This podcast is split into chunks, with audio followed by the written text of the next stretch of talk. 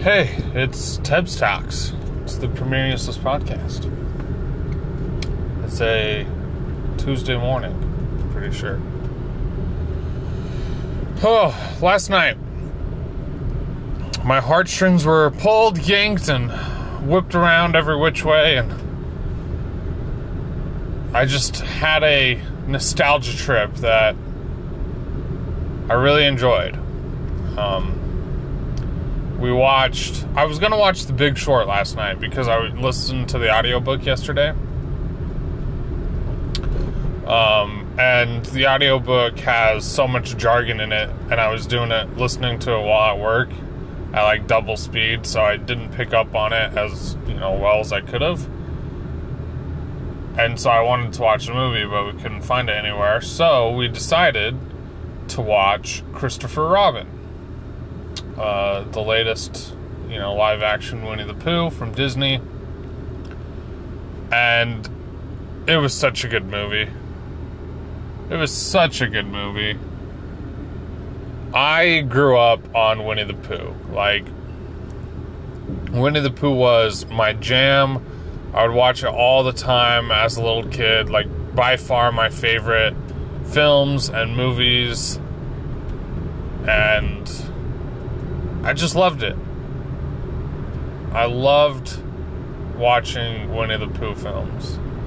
And I remember there was one time, I can't remember how old I was exactly, but it was later in my teenage years. I was I decided to go on a bit of a nostalgia trip and I popped in one of the Winnie the Pooh films and I just it made me so happy and just remembered back to such a simpler time as a kid and laughing over these films that I started to cry, right? And then last night we put in Christopher Robin and my wife and I already knew it was kind of a sad sad movie. Um, a happy type sad, but a sad movie nonetheless. And so when it started, I turned to her and I was like, "Babe, I'm I'm gonna cry. I know I am. I'm going to cry at this film." And uh, you know, I'm a pretty tough guy, and I only cried three times. I cried thrice during Winnie the Pooh, or I guess Christopher Robin. And it was just one of those things where I was watching these characters that I loved so much when I was a kid, and I was holding my baby through the whole thing, well, most of the thing. I was holding my baby through most of the film, and I was sitting there with my wife, and there's just so many things I love so much all in one place. And when when Christopher Robin uh, first comes back and finds Winnie the Pooh, well, Winnie the Pooh finds him, and then Winnie the Pooh wants help finding his friends. And when they first don't find him, and Christopher Robin tells Winnie the Pooh, like, hey, you know, I I've got to leave. Like I've got to leave you. And then Winnie the Pooh kind of disappears.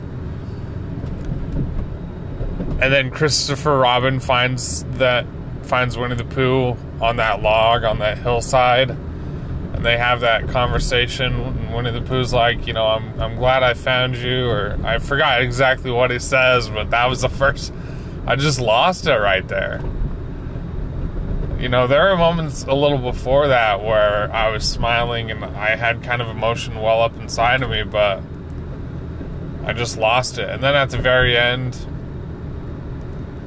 where everybody's all together and he's reunited with his daughter and all that stuff, I was losing it there. And then as the credits were rolling, I was just telling my family how much I, I mean, my wife and my kid, how much I love them and just so happy after watching that. I don't know. Winnie the Pooh just it pulls at my heart. That little bear that loves honey just knows how to get me. Also, Piglet is still the cutest character ever written. And um my little baby boy, he grunts sometimes like when he's eating. Uh and just kind of in general he'll he'll make these grunting noises. So we were calling him like a little piglet last night in relation to the movie. And I mean, we've called him Piglet before that just because of his little gruntiness that he does sometimes. But it was so cute to be watching just timid little Piglet, the one that's always scared, um, has to build up the courage to go do things. Just a teeny little guy. And my little piglet that was in my arms. Now, my little piglet is so far a little more brave than actual piglet seems to be. But and I hope hopefully my little piglet can be more brave than actual piglet. Well, actual piglet's pretty pretty brave, you know. He's scared and he's terrified, but he usually overcomes those fears and does brave things and helps out. So I just don't want my kid to be that racked with anxiety in the first place. and then Eeyore, I think Eeyore is played it so well in this film. I mean, Eeyore is pretty uh, existential in the kids' cartoon versions that I watched when I was younger and maybe I just didn't realize how existential it was, but I feel like in this movie, Christopher Robin, he's just to the next level. Like, oh dear, I'm on the ground. You might as well leave me here. I got scared by a heffalump, and now I'm in the river. He probably knew I couldn't swim that sort of thing. And I mean, there's the uh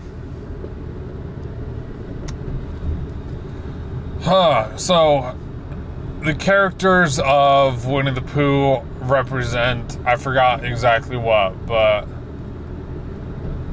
oh poor kitty. Um I forgot they're like the effects of something. So Eeyore is depression and Piglet is anxiety. Uh, I can't remember if it's the effects of some drug or not. Because SpongeBob's the Seven Deadly Sins. I think Winnie the Pooh is the effects of some sort of drug. I want to say it's marijuana that doesn't sound right. Anyway, they're caricatures of the effects of something. I can't remember off the top of my head. But man, Eeyore gets it gets laid on so thick with Eeyore. It's kind of sad. I mean, he's depressed, right? He's depression pretty much incarnate. I get that. But you're like, oh, Eeyore. No, bud, come on. Life's life's better than that. Things are better than that. I don't know. It was just it was just fun and heartwarming to see these characters again. And I think it was a good story. I think it was well made. Um maybe just for nostalgia reasons. But I would put Christopher Robin that movie. Ooh, it might it might end up in my top 10 favorite movies. It was it was good. I liked the I liked the cinematography. Um, I liked the story. I liked how the characters were played.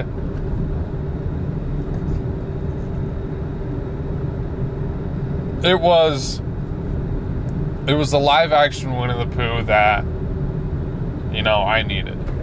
And it's one of those great things, you know, we haven't had a Winnie the Pooh movie, and, uh, you know, maybe there was one I missed somewhere along the way, but kind of like how Toy Story 3 did things, where there was such a huge gap. Toy Story 3 is Andy going off to college and saying goodbye to his toys.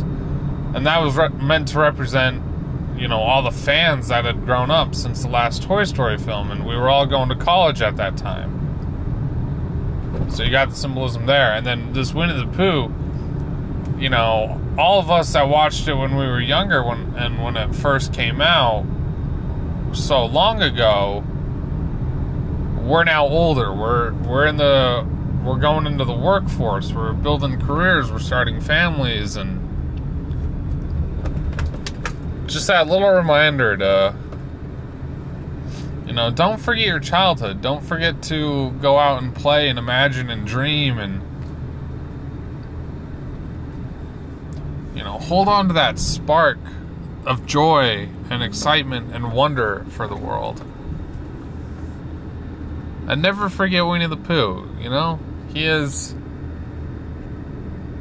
He's such a good friend and fun and funny and the bomb. Anyway, I would suggest it's on Netflix right now, the Christopher Robin film. I would suggest giving it a gander. Uh, I feel like it'd be a night well spent. Great movie, uh, great for kids, great for adults all can enjoy Winnie the Pooh because Winnie the Pooh is a timeless classic. Great character for all ages. And it, it was a nice change of pace to just sit down and see a loving, heartwarming story with loving, heartwarming characters that were such a huge part of my childhood. I only cried three times, so, you know. See, see how many times you cry. Cause I'm pretty tough, and I only cried three times. So you're probably gonna cry like seven. anyway, I'm going into work. Thanks for listening to Tebs Talks, the Premier podcast, and I'll catch y'all tomorrow.